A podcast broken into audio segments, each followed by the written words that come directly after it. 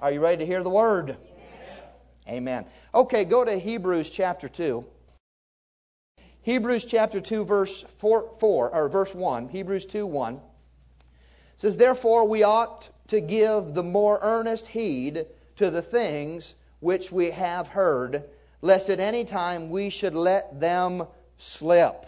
So notice here it says that we should give earnest heed to the things that we have heard.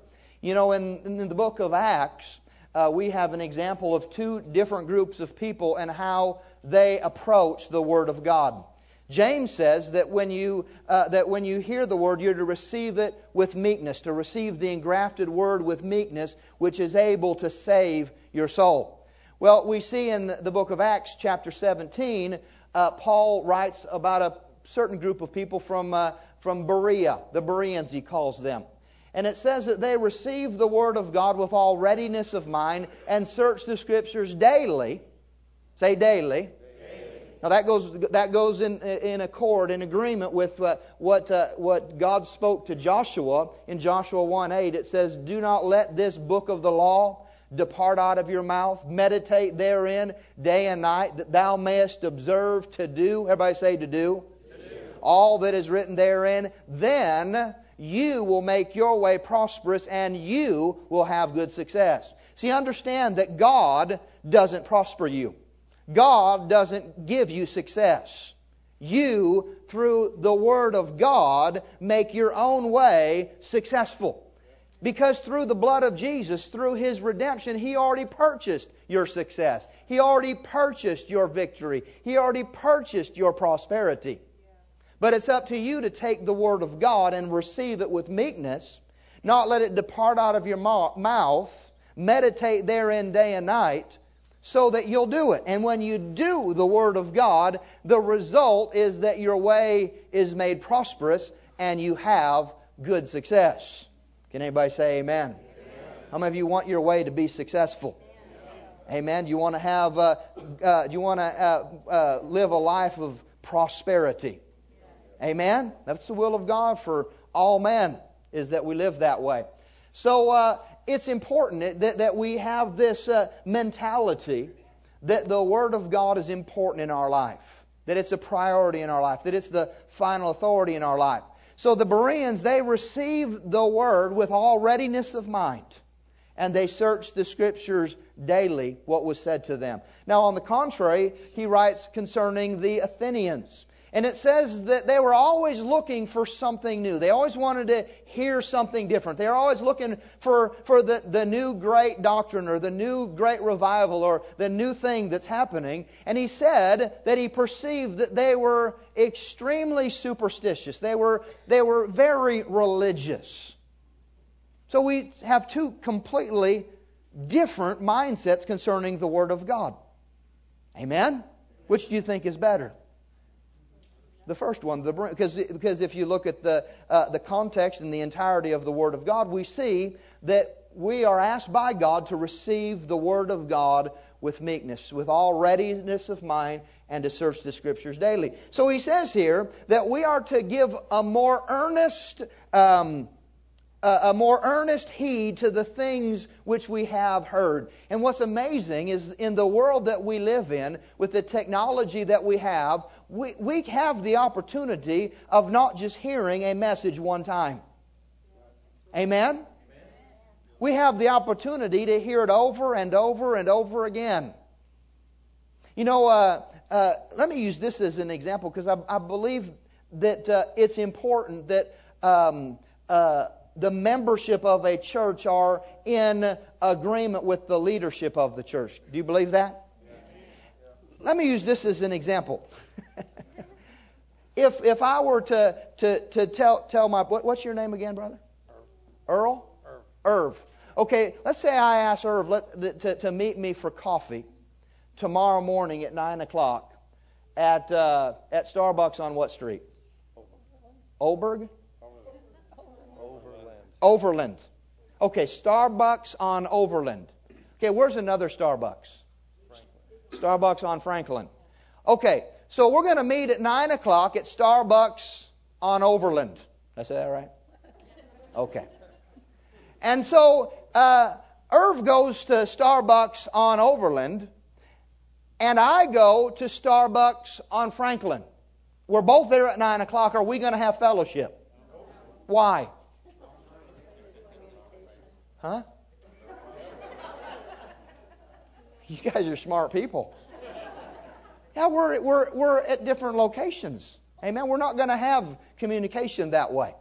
And you know, when God speaks to your pastor and he's directing him to teach on a certain subject in, in, in church, and God's leading him to, to speak into your life prophetically. Because you know, much of what's delivered from the pulpit is, is, uh, is inspired by uh, prophecy.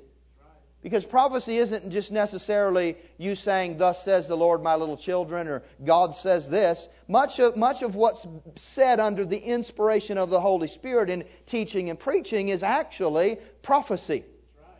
And the Bible says if you believe the word of the prophet or if you believe the prophetic word, that prophetic word will propel you into new dimensions of success in your life. And so if God speaks to your pastor and he's teaching on some thing specific on Sunday and Saturday night, then Monday through Friday, you should be studying the very same thing. Amen. Why? Because if God's speaking to him to speak to you as the body, that's what he wants to be emphasized in the local church for that time. So if he's if he's ministering on healing, then you should be doing everything you can to gather information. Take his message that he preaches on Sunday and just begin to listen to it over and over throughout the week. Find books and look at scriptures that emphasize that same thing. Because, see, what the Holy Spirit does is He has an appointment with you around what He's been speaking to the pastor about. Amen? That's what, that's what uh, uh, Paul is talking about and James is talking about when he says, Receive with all readiness of mind the Scriptures and search them daily. Receive with meekness the engrafted word which is able to save your soul. Uh, uh, uh, give the most earnest heed to the things which you have heard, lest at any time you should let them slip. See, it, it's not really profitable to hear something one time. Right?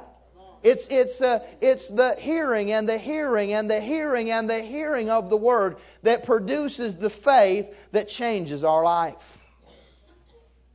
Amen? He talks here in Hebrews chapter 5.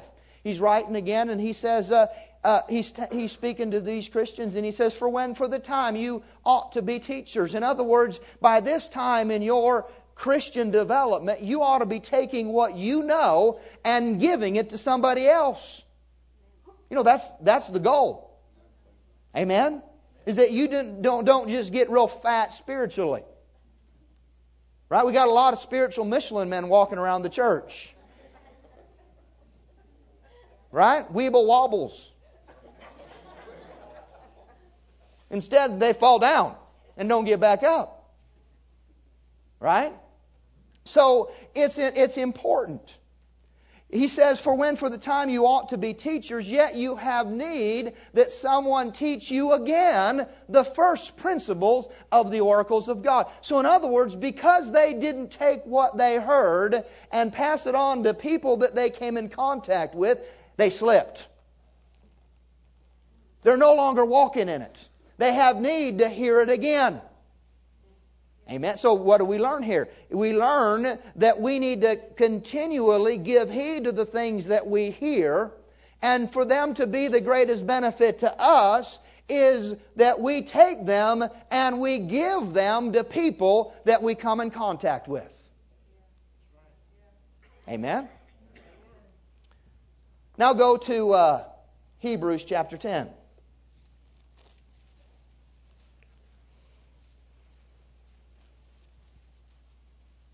So we see that the Word of God is to be the final authority in our life.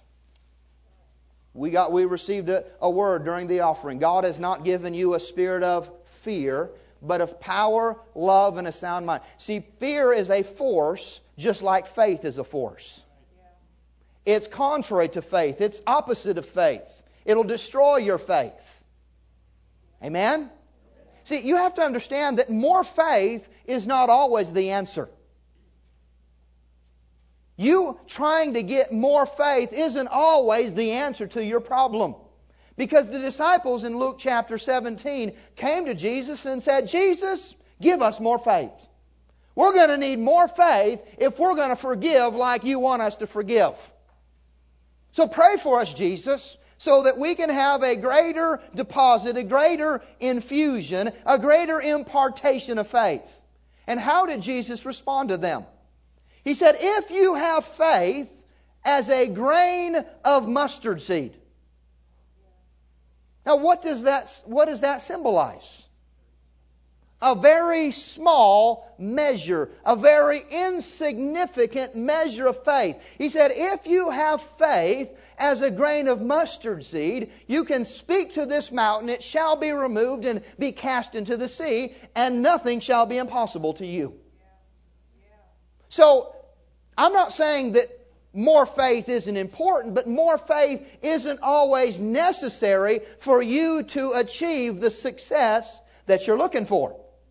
Because Jesus said the smallest measure of faith, mustard seed faith, can cause a mountain, which is symbolic of the problem that you're facing, to be cast into the sea. And just like Pastor Mark said, your mountain, your problem, needs to hear your voice. Because your mountain will talk to you. I remember when we first built our church in, in Italy. Uh, the Lord, the Lord said, He said, if you if you build it, I'll send the people. Well, they didn't start coming right away. I thought they were going to come the moment I opened the door, so I bought 300 chairs. We have five people sitting in 300 chairs. One year passes, we have seven people in 300 chairs. So I started giving chairs away. But I remember I would, I would, I would have to walk through the sanctuary to get to my office. And those chairs would talk to me. Did you know chairs can talk? Does your body ever talk to you? Does your bank account talk to you? Does your pocketbook talk to you? Does your 401k talk to you? Does your head talk to you? Yeah, problems talk. But see, Jesus' solution to a talking problem is a talking believer. For whosoever shall say to this mountain, Be thou removed and be cast into the sea, and shall not doubt in his heart. Amen? So your problem needs to hear your voice. And so I walk day after day past those chairs, and they talk to me. They'd say, Well, don't you know you're in Italy? You're never, we're never going to be full. This is always going to be an empty church. No one will ever come here. They, they literally talked to me. I heard them. And so one day I'm sitting in my office after listening to that week after week, and I sat down in my desk chair and I heard a voice. And I knew it was God. He said, Are you going to let those chairs talk to you like that? I said, What? I thought I was going crazy. And so I just went on doing my study and I heard a voice again. Are you going to let those chairs talk to you like that? I thought, what is that? That is the weirdest thing I've ever heard. Chairs talking to me? I mean, I didn't. I mean, I didn't associate the two things together. Now I recognize they were talking to me. A third time, I heard the Lord say, "Are you going to let those chairs talk to you?" And finally, I understood what He's saying. So I walked out into the sanctuary and I started screaming at those chairs. If someone would have, if someone would have looked into that church, they would have thought I had gone crazy. So I just started talking to those chairs. I started prophesying to them. I commanded them to be full. I commanded them to be filled with tithers and givers and faithful people. Amen? And we started that church uh, uh, eight years ago. And two Sundays ago, every, church, every chair was filled we had to bring extra ones. See, your problem needs to hear your voice. I didn't just talk to those chairs one day. Talked to them for years. I got the church people talking to chairs. We all started talking to the chairs. We took we took time every Sunday and I had them walk and lay their hands on the chairs. Say you're crazy. Well, it's all right, I'm crazy. Amen. Crazy in faith. Amen. See, you have to understand that it's not necessarily more faith that you need. Remember in uh, uh, Romans chapter 12, I think it's verse 3, the Bible says that God has given unto each of us the measure of faith. Right? You familiar with that scripture? He didn't say a measure, he said the measure. In other words, the moment you got born again, God sowed a seed, say seed, on the inside of you. I call it a seed of dominion, a seed of greatness. A measure of faith He sowed into your heart. And he said that that measure of faith, that mustard seed measure of faith, I believe every single one of us, the day we got born again, he sowed into our spirit that mustard seed measure of faith. Why do you say so little? Because it only, it only takes a little to move a mountain. So it can take a little to change and transform your life. But see, here's what the enemy does he brings all kinds of enemies that will be like leeches that will try to destroy your faith. Fear is one of them. That's why Paul said, God has not given you a spirit of fear, but of power, love, and a sound mind. Because if you yield to fear, it doesn't matter how much faith you have, you'll fail. Amen? We saw in Mark 11:23 that doubt is an enemy of faith. Whosoever shall say to this mountain, "Be thou removed, be cast into the sea," and shall not doubt in his heart.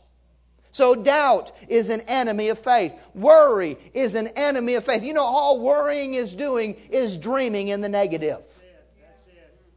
It's you believing and embracing and thinking about something that contradicts the will and word of God. Amen. See, the devil knows that he's defeated. The devil knows that Jesus came to destroy his works. Jesus know, or the devil knows that you have been given power and authority over all of his works. Ephesians chapter chapter 1 verses 17 through 20 or so, it says, that God give unto them the spirit of wisdom and revelation in the knowledge of you, the eyes of their understanding being enlightened, that they might know what is the hope of your calling and what is the riches of the glory of your inheritance in the saints and what is the exceeding greatness of your power to them who believe according to the working of your mighty power which you wrought in Christ when you raised him from the dead and set him at your own right hand in heavenly places far above. Everybody say far above. See, the authority that you have been given by Jesus Christ, the head of the church, is far above. Everybody say far above five times. Well, what is far above? It's far above. Far above what? Far above every principality and every power and every might and every dominion and every name that is named, not only in this world, but in that which is to come. Ooh, glory to God. See, the devil knows that. He knows that he's defeated. He knows that you have the victory that overcomes him and the world. So his only, his only weapon is deception. I mean, think about this. In the Garden of Eden, the Bible says that God made Adam and Eve in his own image, after his own likeness, gave him dominion, gave him authority uh, over all the works of his hands made him just like himself. And then Satan comes into the garden and he finds Eve. And what does he say to Eve? Did God really say? You know, if you if you eat of this fruit, you'll be just like God. You'll know what God knows. But the lie is, the deception is that they're already like God. They've already been made in the image and the likeness of God. See, the devil's trying to sell them something that they already have. That would be like the vacuum cleaner salesman coming to your house and trying to sell you a, what is the brand they sell at the door? A Hoover? Kirby. Trying to sell you a Kirby when you just bought one last week. You wouldn't do that. But that's what the devil does. He comes and he tries to convince you and sell something to you that you already have ownership of. Then he comes to Jesus, same thing. He says, If you be the Son of God. Well, Jesus was the Son of God. Right? But see, he's trying to sow doubt, unbelief, the enemies of faith. Why? Why does he do this? Hebrews chapter 10, verse 35. Cast not away, therefore, your confidence, which has great recompense of reward. See, the devil doesn't want you to receive your reward. He wants to destroy you. The devil comes to steal, kill, and to destroy. But Jesus came that you might have life and that you might have it more abundantly. Amen? But see, the devil knows if he can get you to cast away your confidence, he can defeat you. But understand, the devil doesn't have the authority to take your confidence. It says you have to cast it away. And the way you cast it away is by entering into doubt, unbelief, fear, because they're all a result of not trusting in God. Because if you're really trusting in God, then you will not be entering into fear, doubt, and unbelief. Cast not away, therefore, your confidence, which has great, everybody say great, recompense of reward. God is a rewarder of those that diligently seek Him. He is not a withholder. He daily loads us with benefits. You need to arm yourself with the Word of God in the day that we're living in. You have to learn to respond to the mountains that rise up against you. And that might mean you have to turn off the television and turn off the radio and stop reading that garbage on the internet. Amen. Because it's not the Word of God. And if you're spending more time watching that garbage instead of filling your life with the Word of God, instead of listening to talk radio, just stick in a CD of Pastor Mark. Thank you for your enthusiasm. Say, well, I already have to listen to him on Sunday. And he wants me to come on Wednesday and Bible school on Tuesday and Thursday. What kind of person do you think I am? Can't listen to the same person every day. Well, if you listen to Rush Limbaugh for five minutes, you got the world filled with ditto heads. Be a Pastor Mark ditto head. Amen. I mean, you know, a lot of people they believe in the gospel according to Hannity or the gospel according to O'Reilly. The O'Reilly factor. What about the Bible factor? I like these guys. I love listening to them, but sometimes I got to shut it off because I can I can just feel me casting away my confidence. And you know when you're doing it.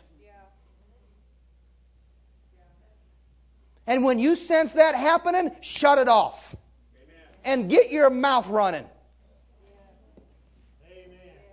If you don't know what to say, then do some studying. Get in the Word of God. Write it down so you have responses to everything that comes your way.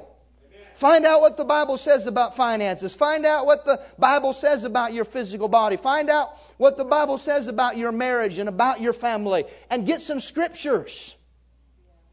And get them, get them in your heart, fill yourself with them so that when you begin to get tested, you have something to say.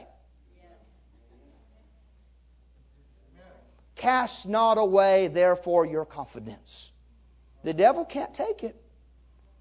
That's why, that's why Paul said in Ephesians 4 do not give place to the devil. He is defeated.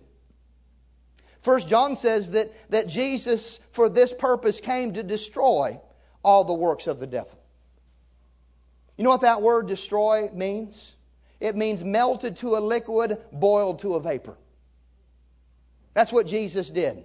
He melted to a liquid, boiled to a vapor, all the works of Satan. In other words, you can't put them back together. Amen. The works of Satan aren't like Humpty Dumpty. You can't put them back together. He destroyed them. He melted them to a liquid and boiled them to a vapor. Amen? Amen? What are the works of Satan? Sickness, disease, weakness, failure, poverty, debt, fear, depression, anxiety, worry. Those are the works of Satan. And you have authority over them. Amen? Amen? And they all oppose your faith. Because the devil knows probably better than every one of us in this room that without faith, it's impossible to please God. For he that comes to God must believe that he is, and that he is a rewarder of those that diligently seek him. Amen. Diligently seeking him does not mean that you're sitting on the couch with a bag of Doritos and a root beer. Amen. Sure, you can sit on the couch and eat Doritos, but you better at some point in your day and in your life be seeking diligently the will of God for your life. Don't throw away your confidence. Amen? Don't allow the things that you've heard, don't abandon them. Don't allow yourself to slip. Don't let yourself be like those churches that are written about in the, in the, in the book of Revelations where one had abandoned its first love, the other had, had, had exalted all kinds of things above the will and purpose of God. But notice in all of those letters that he wrote, all seven of to each city, he began that letter by saying, I know your works. Works are important to God. You're not saved by them, but faith without works is dead. Amen. Let's not fall into that tra- trap of, of saying, well, you know, I have a good heart. I don't always obey God, but I have a good heart. You know, brother so and so, he he's a mess, but he has a good heart. It's not what he said. He didn't say, I know your heart. He said, I know your works. Amen? Or fruit. We should be bearing fruit in our life. In Psalms 118, verses 8 and 9, the Bible tells us that it's better. Everybody say better. better. It's better to put your, your trust in God than to put your confidence in man. Verse 9 says it's better. Everybody say better. Better, better to put your trust in God than to put your confidence in princes or in the government. Praise the Lord. Just stop right there, but praise the Lord. Amen. It's better. Say better. It's better to put your trust in God than your confidence in man, your confidence in politics, your confidence in the economy, your confidence in the medical field, your confidence in the scientific field. It's better to put your confidence in God. Because God will never fail you. God will never let you down.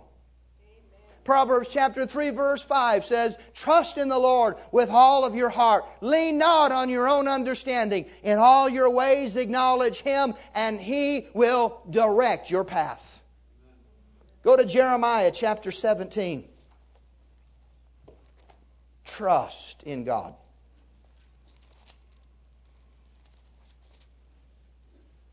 While you're turning there, Deuteronomy chapter 30, verse 15 says, I have set before you this day life and death, blessing and cursing.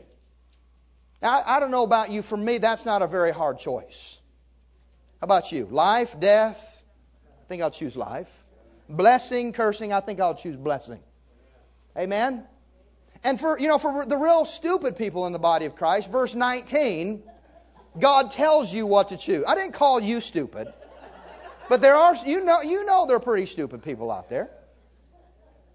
He says in verse 19, I set before you life and blessing, death and cursing. Choose life. Thank you, Lord. You know, some people just don't know any better. They think death is good. They think the curse is good. They think that poverty makes them spiritual. They think that sickness teaches them valuable lessons. The only lesson sickness taught me is that I don't want to be sick, that I don't have time to be sick. Amen? Praise the Lord. Jeremiah 17, verse 5.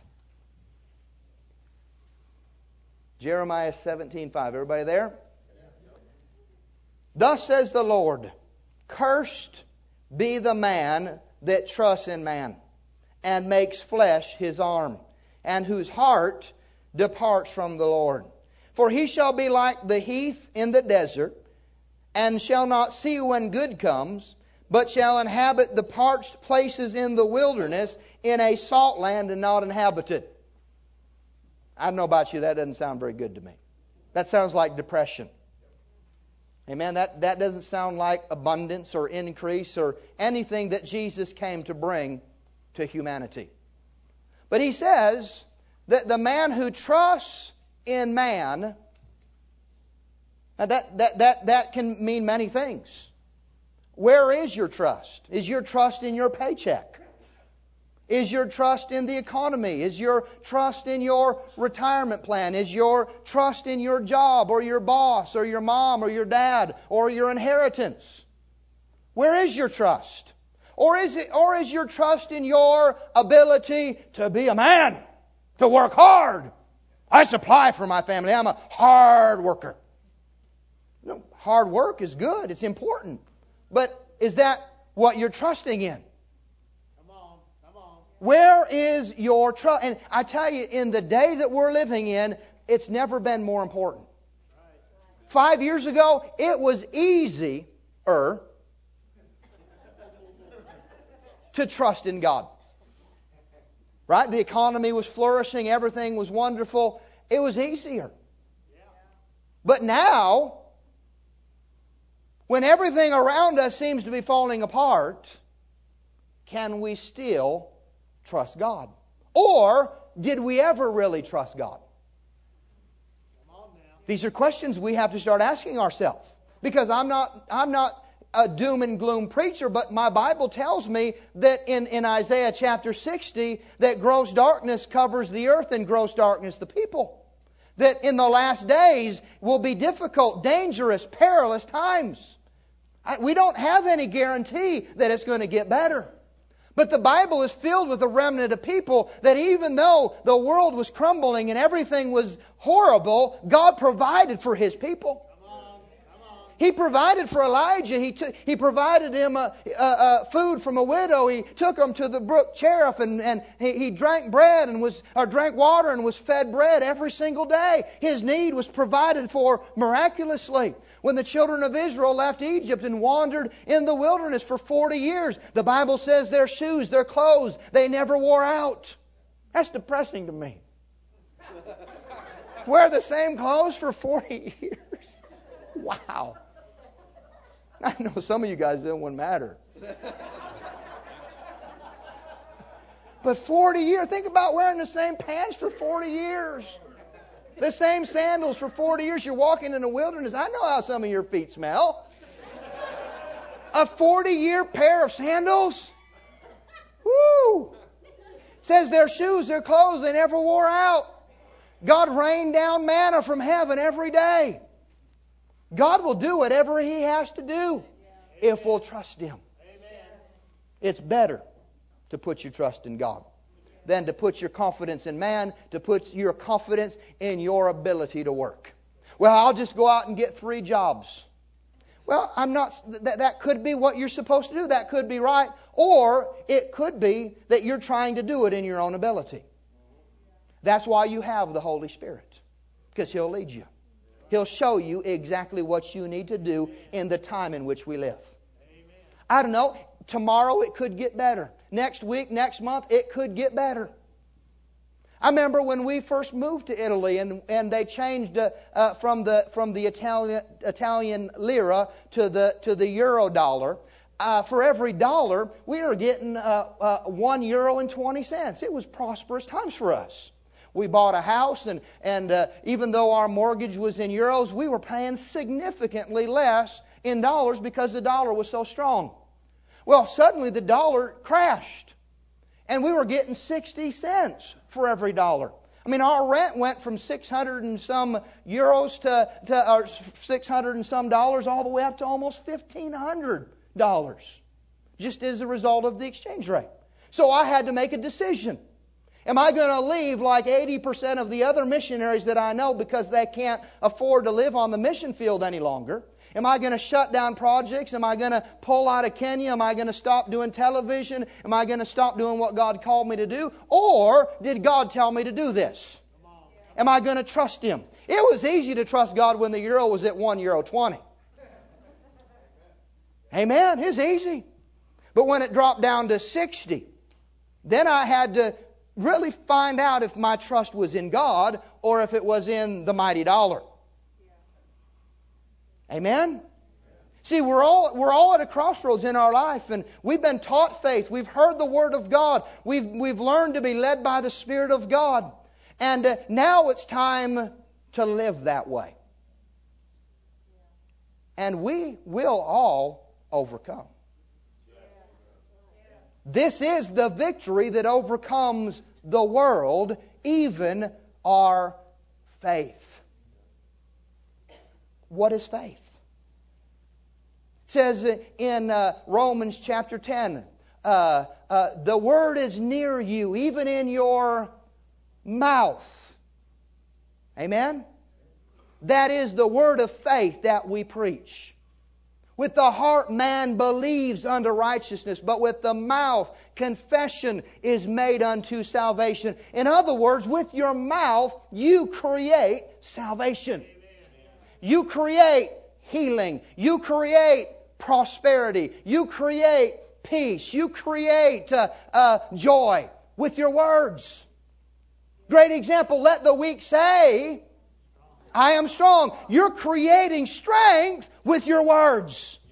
The Lord is the strength of my life. I'm strong in the Lord and in the power of His might. God supplies all my needs according to His riches and glory by Christ Jesus. I'm the head and not the tail. I'm above and not beneath. I lend and not borrow. I'm blessed coming in. I'm blessed going out. Hallelujah. You've got to begin to speak the Word of God. So he says, Cursed is the man that puts his trust in man and in the arm and makes flesh his arm. Look at verse 7. Blessed is the man. Now that sounds a little bit better, right? Cursed is the man, blessed is the man. I prefer blessed. Say, I'm blessed. I'm blessed. You believe that? Yes. Blessed is the man that trusts in the Lord and whose hope the Lord is. What's hope? It's a confident expectation. It's a blueprint. Amen. It's a it's a it, it's it's a um, a vision of your future based on the Word of God. Are you allowing God to draw a blueprint on the inside of you of your future life? Because hope is like the blueprint and faith is like the men in pickup trucks that show up to build the building. If they don't have a blueprint, they're not going to be able to successfully build the building. You better have a dream. You better have hope in the day that we're living in. If you don't have it, you better get alone with God and ask Him to give you a dream, give you a vision for your future. Proverbs 29:19 says without a vision the people perish. Without vision we become lazy, unproductive, undisciplined, and we stop bearing fruit in our life. Blessed is the man that trusts in the Lord and whose hope the Lord is, for he, the blessed, shall be as a tree planted by the waters, and that spreads out her roots by the river, and shall not see when heat comes, but her leaf shall be green, and shall not be careful in the year of drought, neither shall cease from yielding fruit. See, when you trust God, it does not matter what takes place around you. Because God said, I'm going to bless you. I'm going to prosper you. You're going to be like a tree that's planted by the river. And you are going to bear fruit, even though everything around you seems to be withering and dying and being destroyed. And see, here's the great opportunity. The Bible says that we're salt and light. And the darker this world gets, and the more depressed this world gets, and the more hopeless this world gets, it's going to be the people that have hope. The light is going to draw those people to us. What an opportunity that is. So, what's our responsibility now? Trusting. Learning to trust in God. Some of us may have to take a few steps backwards and get back into the Word of God and really diligently learn how to trust in God. Go to Romans and we'll close here. Romans chapter 4.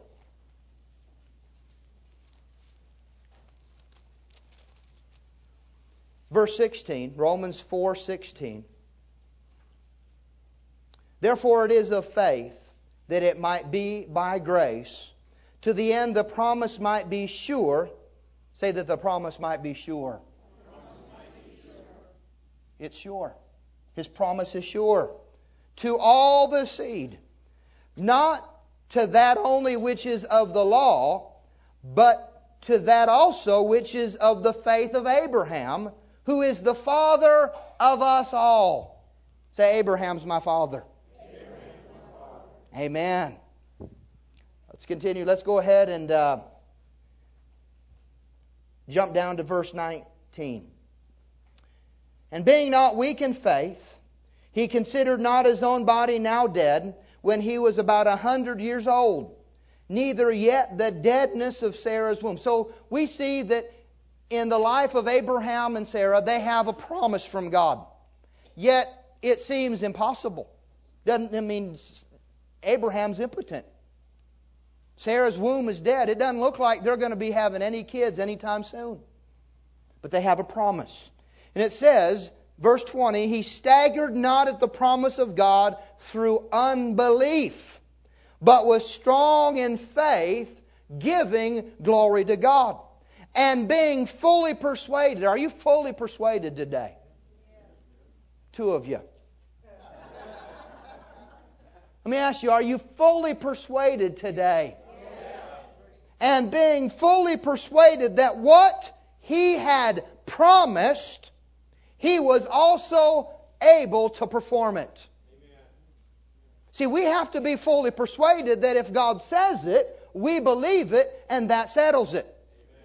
In Hebrews 11 11, it says that through faith, Sarah herself so Sarah was involved in this equation as well. Sarah had faith. She wasn't just leaning on Abraham's faith. Sarah also obviously was operating in faith. Because it says, and Sarah also herself, through faith, received strength to conceive seed and bring forth a child when she was past age because she judged God faithful. See, the key was that she received strength. Because if you go back, you can read this in the book of Genesis. Genesis uh, 20, 21. You see that when, when Sarah heard the promise, she laughed. She wasn't judging God faithful, she was judging God funny. She thought it was humorous that God would think that she, being the age that she was, could bring forth a child. So she judged him funny. But obviously, something happened in the life of Sarah that she stopped judging him funny and began to judge him faithful. And when she began to judge him faithful, she received strength to conceive seed. So, how is your circumstances going to begin to change? You're going to have to begin to judge God faithful. You have to trust that what God said is more important and more significant and more powerful than what they're saying on the news and on the radio. You're going to have to begin to judge God faithful instead of judging someone else faithful. Praise the Lord. And look at how this story concluded Genesis 21 1.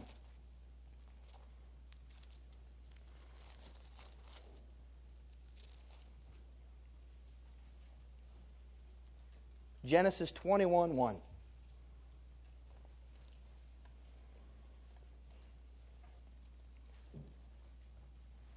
And the Lord visited Sarah as he had said. And the Lord did unto Sarah as he had spoken. See, that's God. If he said it, he'll do it. Amen. Has God ever spoken anything to you before? Has God ever revealed something to your heart? Ever ever showed you something he wanted you to do? Showed you a place to go? equipped you to do something and you just don't don't doesn't doesn't seem like it's anywhere near it actually seems like you're further away today than you were a couple years ago so what do you do do you give up do you become hopeless no you start judging god faithful you may not know what to say but all you have to say is god you're faithful god you're faithful God, you're faithful. You're a faithful God. What's amazing about God, Romans chapter 3 says, even when you don't believe, God remains faithful. That's amazing. Even when you fall short, even when you fall down, even when you give up, even when you may curse God in frustration, God remains faithful. Because He will never leave you nor forsake you. He will never give up on you. When you found God, you found the most faithful friends you could find. And He believes in you more than you believe in yourself. Amen? So if you need strength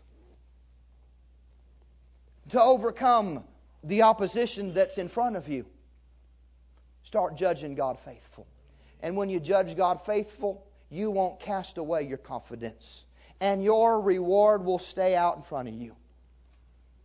Run with patience the race that's been set before you, looking unto Jesus, the author and the finisher of your faith. Amen. Paul did not look at the things behind. He said, I press towards the mark of the prize of the high calling of God in Christ Jesus. Keep your eyes fixed on Jesus. Keep trusting in Jesus. Keep His Word as a, a central focus, as the rock, the foundation of your life. And if you'll do that, I will guarantee your success because that's what the Bible says. Amen? Let's stand up. Let's pray together. Father, I thank you for every single person in this room tonight. I thank you, Father, that you have, the, have a plan for their life. You've given unto every one of them grace according to the measure of the gift of Christ. Father, there's a, a, a calling upon each of us, and that is to be conformed to the image of your Son. You've predestined that we would be and live victorious lives, that our life would be a living testimony of the goodness and the glory of God. And so, Father, I just ask you today that you would bless your people, that you would empower them to prosper in every area of their life, in their, in their finances, in their bodies, in their marriages, in their families, at their workplaces. Everything they put their hands to, Father, I ask you to bless them, bring increase and abundance into their life. And I declare in Jesus' name that this coming year, 2009, will be crowned with goodness and favor, and that their path will be dripped with abundance. That as they follow the leading of the Holy Spirit, you'll lead them to profit. You'll lead them to prosper. You'll lead them into a good place, into a successful place, and cause them to step into the abundant life that Jesus purchased for each of them. Father, bless your people in the mighty name of Jesus. And we declare everything that you've spoken, everything that you've said, every dream that you've placed in their heart, we command it to come alive in Jesus' name. We command it to live. We, come, we command it to come to pass and to bear fruit in Jesus' name. Amen. Hallelujah. God bless you.